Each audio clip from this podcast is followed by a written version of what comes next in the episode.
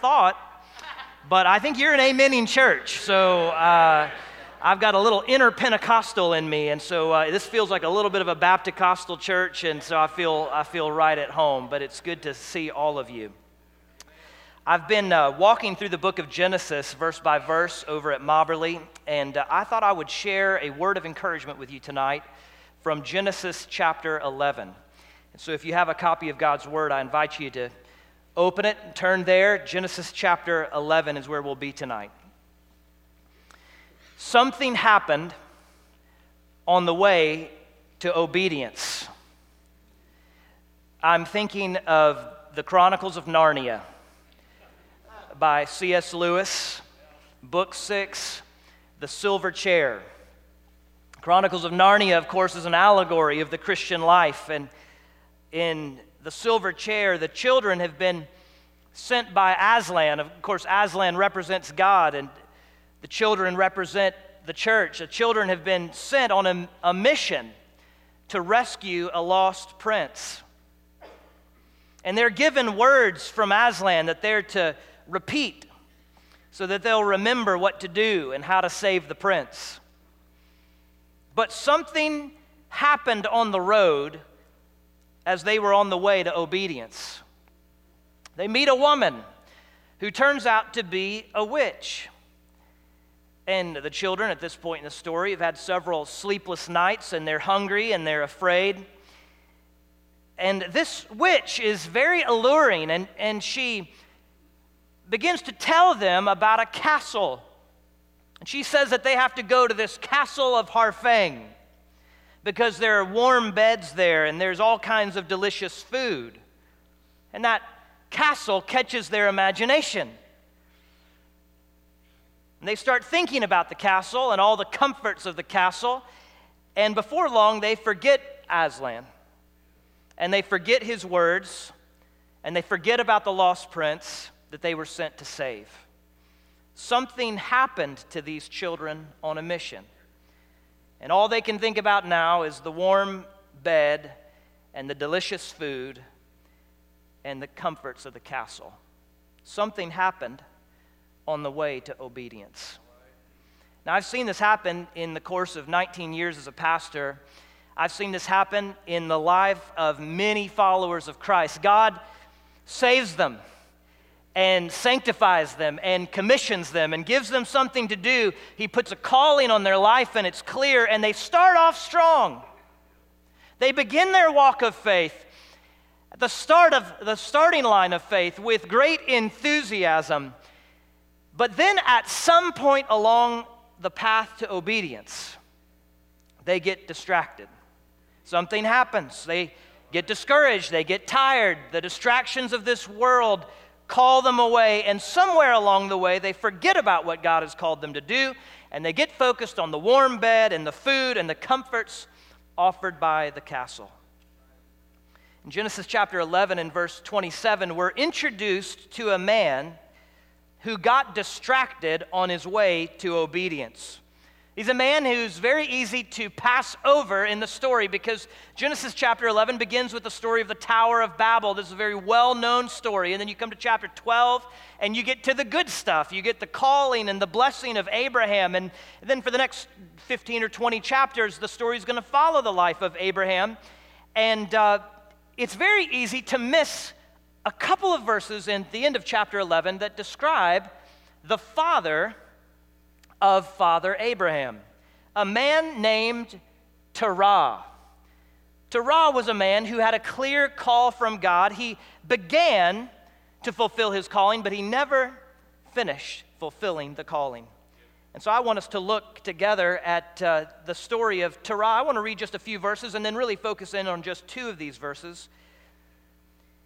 You know, it's very well known that God places a call on Abraham's life to go to Canaan the, the often ignored detail is that Terah was part of this calling. Let's look together at God's word, Genesis chapter 11. I'm going to begin reading in verse 27. It says, These are the family records of Terah. Terah fathered Abram, Nahor, and Haran, and Haran fathered Lot. Haran died in his native land in Ur of the Chaldeans during his father Terah's lifetime. Abram and Nahor took wives. Abram's wife was named Sarai, and Nahor's wife was named Milcah. She was the daughter of Haran, the father of both Milcah and Iscah. Sarai was unable to conceive, she did not have a child. Now let's look at our focus verses in verses 31 and 32. Terah took his son Abram, his grandson Lot, Haran's son, and his daughter in law Sarai, his son Abram's wife, and they set out together from Ur of the Chaldeans to go to the land of Canaan. But when they came to Haran, they settled there. And Terah lived 205 years, and he died in Haran. And one of the main features of the Genesis story happens in the next chapter. God's calling to Abraham to leave Ur and go to Canaan. And the tendency of the church is to focus on Abraham and his call. That's certainly the focus of the book of Genesis. But what is an often missed detail in the story is that the calling to go to Canaan also involved Abram's father, Terah, in some way. Now, scholars uh, are kind of all over the map about this. They basically say that there's one of two options that, uh, we, can, that we can understand here. Option one is that Terah was involved in this calling to go to Canaan by virtue of his relationship to his now famous son, Abram. In other words, God's calling came to Abram, and because Terah was part of Abram's family, then he was involved in the call. But another option, some scholars say that the calling to go to Canaan actually would have come first to the head of the, the family, Terah. That the calling to go to Canaan actually began with Terah. But Terah never finished or fulfilled the calling, and therefore the calling was passed down to his son Abraham. And this theory says that basically the only reason we talk about Abraham is because Terah never fulfilled his calling. In other words, we might have sung little songs in VBS about Father Terah and his many sons. But he didn't fulfill the calling, and so this view goes that the, the calling was then passed down to the son, Abram, who then fulfilled the calling and essentially displaced Terah in the biblical narrative. Now, either way, whether it came to Abram and by virtue of Terah's relationship with Abram, Terah was involved, or if it came first to Terah and then to Abram, either direction, what we know for sure is that this calling to leave Ur behind and go to Canaan involved Terah. Terah had a clear calling to leave behind Ur, to leave behind all that was familiar, all that was comfortable, to go to a land that God would show him, to leave Ur behind and go into Canaan. That's what obedience looked like for Terah. Leave Ur, go to Canaan. That's the clear calling. Go where I've called you to go, God says. So, obedience for Terah looked like leaving everything behind, going into the land of Canaan to possess it. Now, Terah had every advantage that you could imagine to fulfill his calling. Terah had a great heritage. He, he was a descendant of great men of God like Noah, a righteous man, a man who walked with God, a man who built the ark, through whom God saved a, a remnant of humanity. He, he was a descendant of a man named Shem, Shem in Hebrew means name, and Shem was the name that God would bless in Genesis chapter 9 and chapter 10, and then once more in chapter 11. He had a great family tree, a great heritage, a great past. He also had a great future. He had a bright future. He, he was a recipient of the promises of God. God was intent to bless the family of Shem and the family of Terah and the family of Abram. He was a recipient of the bright promises of God. That meant he had a bright future. He had a wonderful family. I mean, it's not bad to have Abraham as your son. How are your children doing? I don't care if your son or daughter's on the honor roll or not. They're not Abraham. I mean, he's got a great, wonderful family. And he had a clear call leave Ur, Go to Canaan. There's, there's no wondering, like we sometimes do, what's God's will for my life? What is God calling me to do? He couldn't give an excuse, you know, God, your calling wasn't clear in my life. He had a clear understanding of God's will for his life, but something happened on the way to obedience. Look once more at verses 31 and 32. They set out together from Ur to go to the land of Canaan, but when they came to Haran, they settled there. Terah lived 205 years and he died in Haran. Now, let me give you the kind of brilliant exegetical insight that you have to go to seminary for. Haran is not Canaan. All right, isn't that brilliant? You can discover that by looking at the book of maps, okay, at the very end of your Bible. Haran is not Canaan. Haran is halfway from Ur to Canaan. Now, I know that uh, biblical geography is all of our favorite subjects, but I just want to give a refresher for myself as much as anybody else. So we've got a map. I want to, there it is, look at that uh, on the screen. I want to show you this map to where you can get a visual of what's going on here. You'll see Ur down at the bottom right. You see labeled number one there on the red line. That's Ur, down in the land of Sumer. That is where uh, Terah is from. That's where his whole family is from. And God has called them to leave Ur and go over to Canaan. Now, Canaan is due west, okay? You look just across west, you go over to Canaan there on the, the coast of the Mediterranean Sea. Now, the direct route would be to go from point A to point B, right? Just to go straight west from Ur to Canaan, and yet that's not what they do. And the reason that they don't do that is because of that little thing in the middle called the Arabian Desert. Now, if you've ever seen those old Looney Tunes cartoons with the tumbleweeds and the so forth, I, I pastored out in West Texas for 10 years. That's what it looks like. That's what the Arabian desert looks like. It, it is treacherous land. So it's the fastest route to get from Ur to Canaan, but it's not the easiest route. Now, if you want to travel with your whole clan, you want to take your kids and your grandkids and the whole family and all of your possessions, and you want to leave Ur and you want to get to Canaan, the way you would do it is to follow a water source. And so what, that's exactly what they did. They followed the Euphrates River northwest. You see that? They followed, stayed close to a water source. That'd be important. And they get up to number two there at the top, Haran. The plan is to go to Haran and then to come back down by a different water source to the land of Canaan. Now, from Ur to Haran is approximately 600 miles. Okay? From Haran to Shechem, which is in the northern part of Canaan. You see it listed there northern Canaan, that's about 550 miles. So catch that. Terah comes about halfway.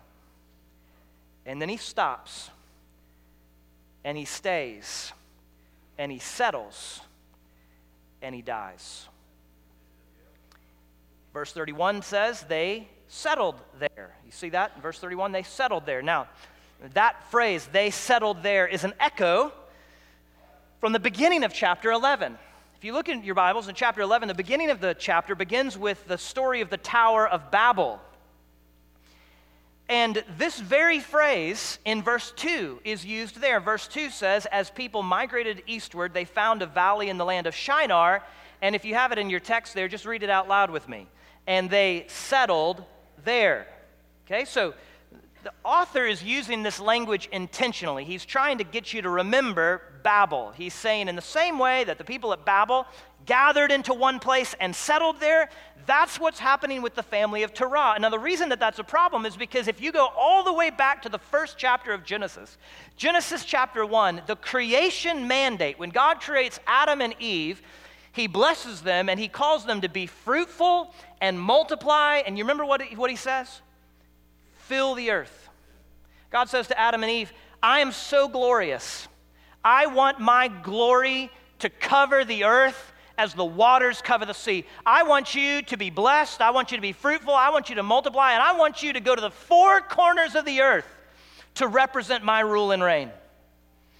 Well, they didn't do that.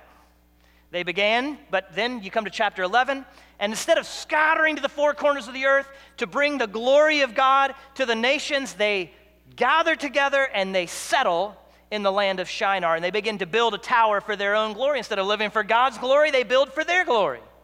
By the way, the same thing happens in the New Testament. In the early church, you remember Acts chapter 1 and verse 8? Jesus calls the church to be my witnesses in where? Jerusalem, Judea, and Samaria, and the uttermost parts of the world, right? That's what they're called to do, to spread the glory of God to the ends of the earth. And you come to Acts chapter 8 and verse 1, and you find out that the early church has not moved beyond Jerusalem. Instead of scattering to fill the earth with God's glory, they gather in one place in Jerusalem. And so, what does Acts chapter 8 and verse 1 say? God allows a persecution to come upon the church, and instead of gathering, now they scatter. So, here in Genesis chapter 11, that's what's happening in the story of Babel. And the author is using the language very specifically to say that in, in the same way that, that uh, the people were called to go, not to stay, Terah has been called to go to Canaan. He's not been called to stop at all of the comfy corners of the earth. In some way, he's being like the people of Babel. In some way, he's not being obedient here. God's called him to go to Canaan. And instead, he gets to Haran and he stops. And he stays, by the way, apparently for years. Some have suggested that he stayed between 25 and 60 years in Haran. And then he died there without ever having fulfilled his calling. You know what the name Terah means in Hebrew? It means delay. And that's exactly what he is doing. Now, the text doesn't tell us why he stops. We just know that something interrupted his obedience. Maybe Terah was just simply exhausted. I mean, traveling 600 miles is no small feat. Can you imagine doing it on a camel? Uh, dr- driving 600 miles is difficult. How, can you, how many of you have ever uh, driven 600 miles? Just raise your hand if you've driven 600 miles. That would get you about to Amarillo, okay, where I used to pastor. How many of you have ever driven 600 miles with children in the car? Don't you just pray for an eject button? And it doesn't even matter who you're eject. You can eject the kids or you can eject me. It doesn't really matter after 600 miles. Now imagine being Terah and you're taking your children and your grandchildren and you're loading all your things up and you're traveling by camel. Can you imagine the number of times Terah would have been asked, Are we there yet? And Terah would just have to answer, You know, camels can only go so fast. Here they've gone 600 miles, imagine that journey, no eject button on a camel. And you get to Haran and you stop and you say, hey, how close are we to Canaan? Stop at the little 7 Eleven there in Haran, and the guy says, Whoa, you're halfway there. And maybe Terah just says, Well, that's it, I'm done. Throws in the towel. Maybe it's just sheer exhaustion.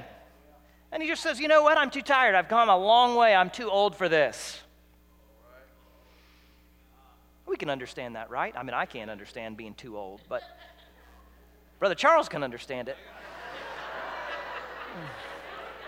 but we can all understand being exhausted. It's not easy to serve the Lord, is it? It's exhausting at times. Sometimes we get worn out and get tired. I shared this with our folks at Mobberly. You know, uh, I feel like, Brother Charles, I'm curious what you would say about this, but all my pastor friends say the same thing that after COVID, it's been hard, harder and harder to get people to re engage and get them specifically to serve. And I think one of the reasons is, is because everybody was running around serving, and we were more exhausted than we even knew we were. And then this thing called COVID came, and it forced us to just stop everything. And then that exhaustion just kind of hit us like a wall. Like, man, we were tired and had no idea. And then you feel the weight of that exhaustion. And then you kind of realize that's kind of nice to not have to serve. Kind of nice. This thing does move, doesn't it, Brother Malcolm? This is. It's like a, yeah, it's like a big ship of state. It can just sail along here. Uh, what, what was I talking about? it's nice right? Isn't it? It's kind, it was kind of nice to take a break from getting up at 7 a.m. and going and serving those kids in the nursery. And we can be honest about that. It was kind of nice to have a little bit of a break. But it's been real hard to get people to re engage. And I think one of the reasons is because they're just tired. So it might have been exhaustion. Maybe it was distraction.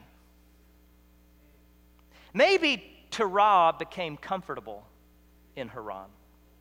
Haran was an important city in that region. It's been excavated. You can find out about this if you use Google. It's located at the intersection of trade routes. It was an important city, it was on a river.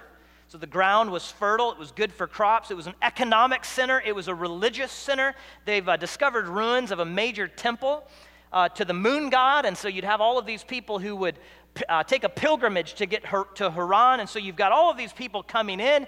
You've got a, an economic boom town. I mean, if you want to make your mark in the world, this would be like the New York City of that day. This would be the kind of place that would be nice to settle down and raise a family. The comfortable beds and the delicious food at the castle of Harfang look really great when you're hungry and tired. And you've taken a 600 mile journey on camels and you get to a place like Haran. Maybe it was just a simple matter of being distracted. Maybe Terah never intended to stay that long. Maybe he never intended on dying in Haran. Maybe he just decided to take a temporary break. We've been on this long journey. We're halfway here. Let's just go ahead and settle here for a little while. And maybe he intended one day I'll get back to it. One day I'll pick up my family and get the camels and we'll go finish that journey down to Canaan. And maybe he just began to forget what God called him to do. Maybe just forgot God's calling over time. Maybe his intention to stay for a temporary rest, a temporary recoup, a temporary delay. But then the longer he stayed, the less urgent God's calling on his life seemed to be. And maybe temporary neglect of God's call turned into permanent inattention to God's call. Temporary delay turned into permanent disobedience.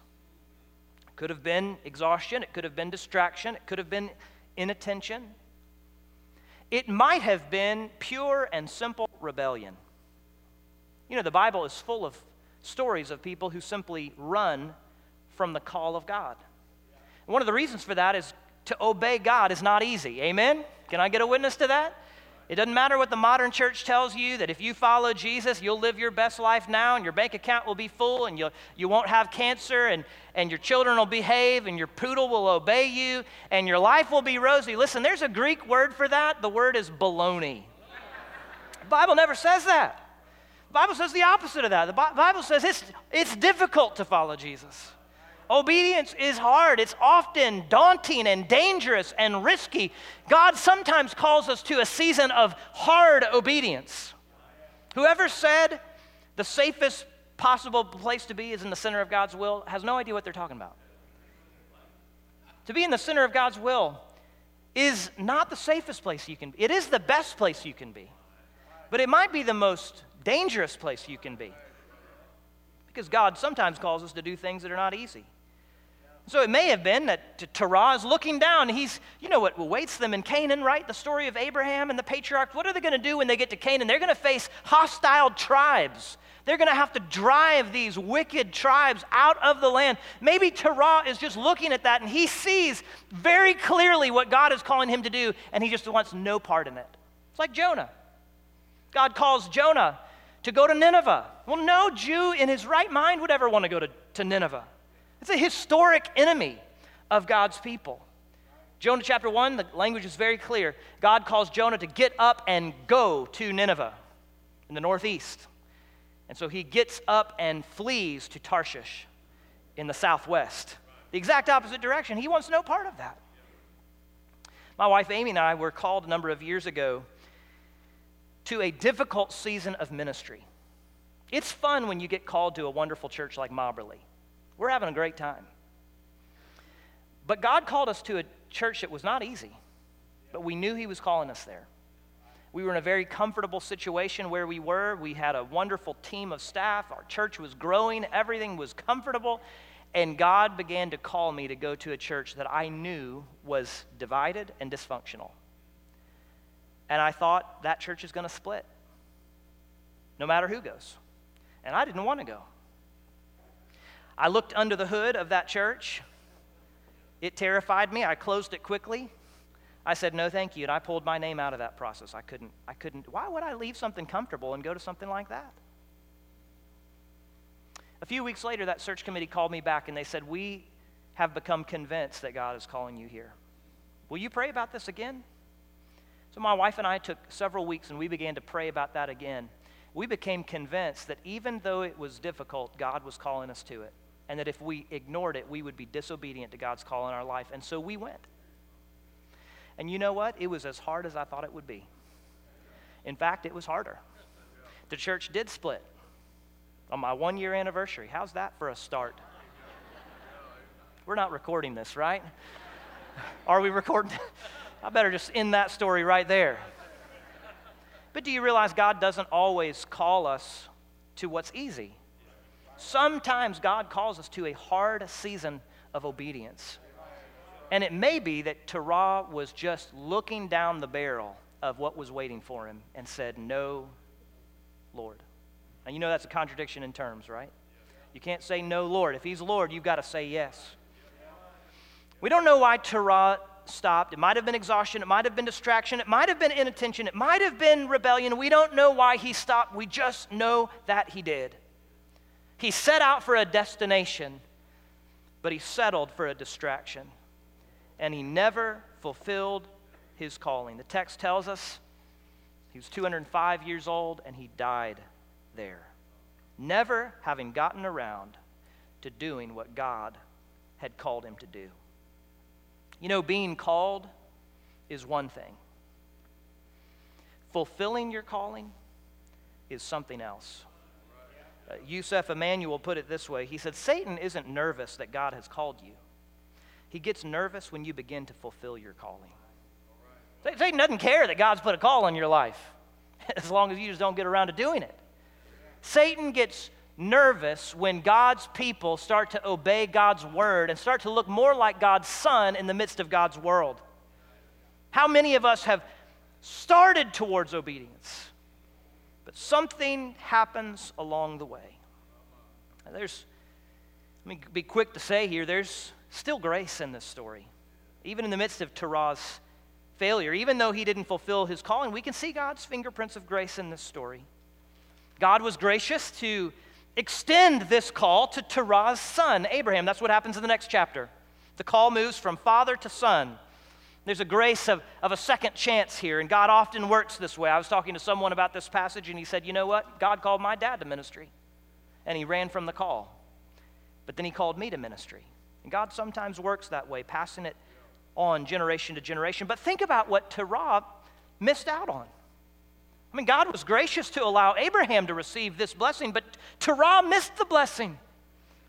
What would it have looked like if Terah had been the one to fulfill his calling and lead his family as a patriarch into the land of Canaan? Think about how much he missed out on because of simple disobedience. I wonder how much of God we miss out on because of our disobedience. I don't want to miss out on what God has for me. I don't want you to miss out on God. I don't want, listen, sometimes God is waiting for you in the fulfillment of your calling. Some, some of you want a greater experience with God in 2024. Obey Him. Go to those uncomfortable places that He's calling you to go. Fulfill your calling, and you might have an experience with God. He might take you to the depths in a way that you've never gone before, but you'll miss it if you neglect your calling. We also see that God was gracious because He gave, he gave Terah many years in Haran, in which at any point he could have become obedient. Scholars say 25 to 60 years that he was in Haran. That's a long time to get back to what God called you to do. That's a long time to become obedient and fulfill your calling. After five years, Terah could have said, All right, We've been distracted. All right, we've stopped. We've stayed long enough. But kids, let's pack up. Let's get on the camels. It's time to get back to what God has called us to do. He could have done it at year five. He could have done it at year 10. He could have done it at year 20. But sooner or later, that window of opportunity closed, and he was 205 years old and he died in Haran. But there's good news there because that means that if you're still here, there's still time. If you're still breathing and your heart is still beating, then there is time to fulfill the calling that God has on your life. If you're still here today, there's still time to obey. Amen? Some of you say, you know, I've wasted some time. I've delayed. Maybe, maybe I've just been exhausted. Or maybe you say, Pastor, I've been distracted. Or maybe I just took a break and I didn't think it would be this long and now it's been five years. And maybe you'd say, Pastor, if you were really honest, you know, I have not been the Christian I've been called to be. And it's been a long time since I've really followed the Lord like He's called me to follow Him. Maybe you'd say, Pastor, I've not been the husband that God has called me to be in the home. I've not been a father to my kids that God has called me. We've not been in the scriptures like we've been called to be. We, we've been distracted. We've been inattentive to God's calling on our life. Listen, the best thing you could do today would be to drive a stake in the ground and get back to what God has called you to do. If you're still here, there's still time. You may have wasted many years. You may have wasted 20 or 30 or 40 years not serving the Lord. And what I'll tell you is this the best time to start serving the Lord was 20 years ago, but the second best time is right now. I can tell you there's no greater joy as a pastor than when somebody will come up to me and say, Pastor, you know, I've really been off course and I've not, I've not led in the home like I need to, but my kids haven't been in church, but I'm, I'm repenting, I'm changing, I'm driving a stake in the ground, and starting today, things are going to be different. That brings great joy to this pastor's heart. When someone says, I'm making a change beginning today, would that be you in 2024 to say, even if I've wasted time, listen, maybe God would be gracious to you and allow Joel chapter 2 to be true in your life, that He would restore the years that the locusts have eaten. And maybe you'd be honest enough to say, to, to say, I've wasted some time, I've wasted some years, but no longer. I'm going to pick up my calling, I'm going to complete what God has called me to do starting right now. So let me ask you what has God called you to do?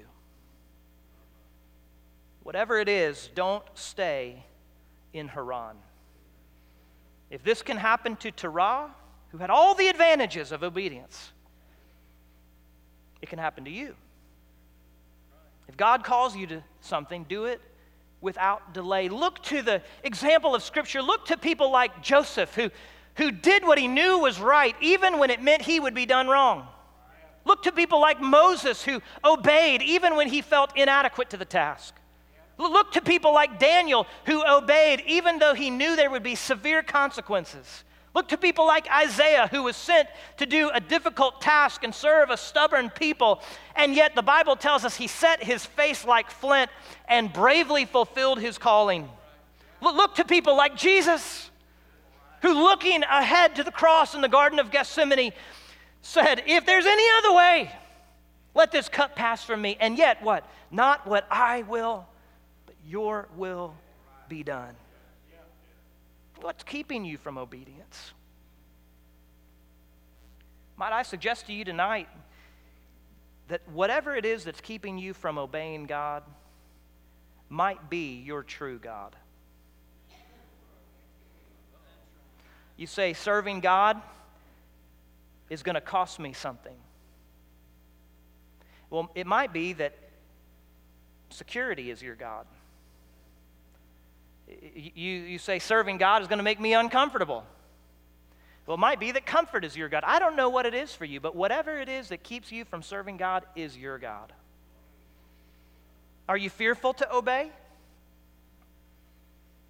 Consider your advantages. Like Terah, you have every advantage at your eh, fingertips to obey the calling of God on your life. You, you have Christ who goes before you. He has paved the way as our righteous older brother. Hebrews chapter 12 tells us he has endured the cross so that we can endure the race. We have Christ in front of us. Are you fearful to obey? You also have the Holy Spirit of God inside of us. The, the Spirit of God, God's presence and power in your life to give you the power to do what God calls you to do. A lot of people don't want to obey God because they don't think they can do it. they don't think they have the ability. Listen, folks, I don't want to just be up, obedient up to the point of my ability. God often calls people to go beyond what they can do. Folks, that's when God's power is made perfect in our weakness. And may, may we live as the church of Jesus Christ in that space where we say, you know what? If God doesn't show up, it's not going to work. That's where I want to be in my life and my ministry. I don't want what I can do. I can do some things. I've got some natural gifts, some natural abilities, but I don't want on the day of judgment to say, look what Andrew did and his ability. I want something to happen in my life, something to happen in my ministry where someone says, Andrew never could have done that. That had to have been God. And, folks, you have the Holy Spirit of God in you to empower you to do what you cannot do in your own strength. And by the way, you're not left alone to do it. You have Christ who goes before you, you have the Spirit of God who lives in you, you have the church of God surrounding you. A family of brothers and sisters, a wonderful church family here at Woodland Hills Baptist Church in Longview, Texas, to walk with you as you walk towards Jesus. So, what has God called you to do? Has He called you to follow? Has He called you to make that decision to put your faith and trust in Christ? Don't delay your obedience. Don't stay in Haran. Has He called you to go public with your faith? Follow the Lord in believers' baptism? Don't delay your obedience. Has He called you to being a member of this church family and you've just been dating the church? It's time to put a ring on it. Don't stay in Haran. Has He called some of you, and I know He's called some of you, to serve Him in full time ministry as a pastor or a missionary or a counselor or a minister of some kind? Don't delay your obedience. Has God called you to step out and serve Him in some way? Maybe instead of receiving ministry, to give ministry, instead of sitting and soaking, to stand and serve? Has He called you to take a mission trip? Has He called you to share the gospel with a friend or a neighbor? Has He called you to contribute to His work financially instead of being just a consumer, to actually be a contributor in tithes and offerings? Don't delay your obedience. Has He called you to turn from a sin that you've been secretly, quietly indulging, hoping that no one would find out? But you know the Lord's been working on you about that, to turn from that. Has God called you to do? Don't stay in Haran. There's some other matter of obedience that God's calling you to prioritize. He's been trying to get your attention. He's been tapping on your shoulder. He's been saying, been saying, listen, you have been parked out in Haran too long. It is time to get busy with my work.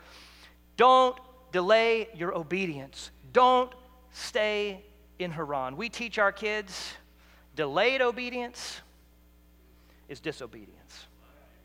James chapter 4 and verse 17 says, The man who knows what is right and does not do it, it is sin.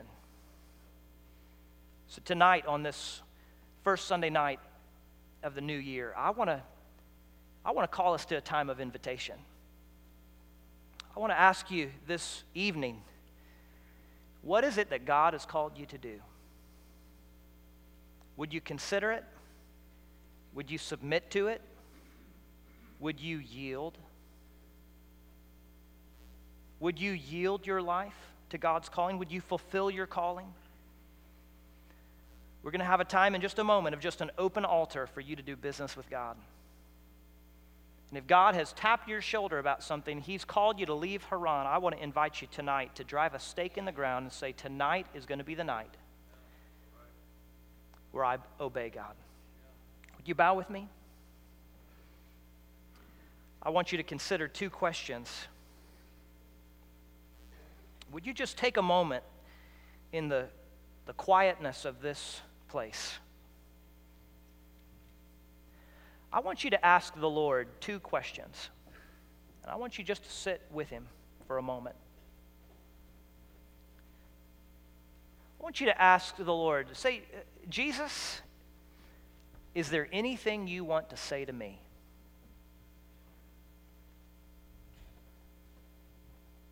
And then I want you to ask, Jesus, is there anything you want me to do? Is there anything you want to say to me?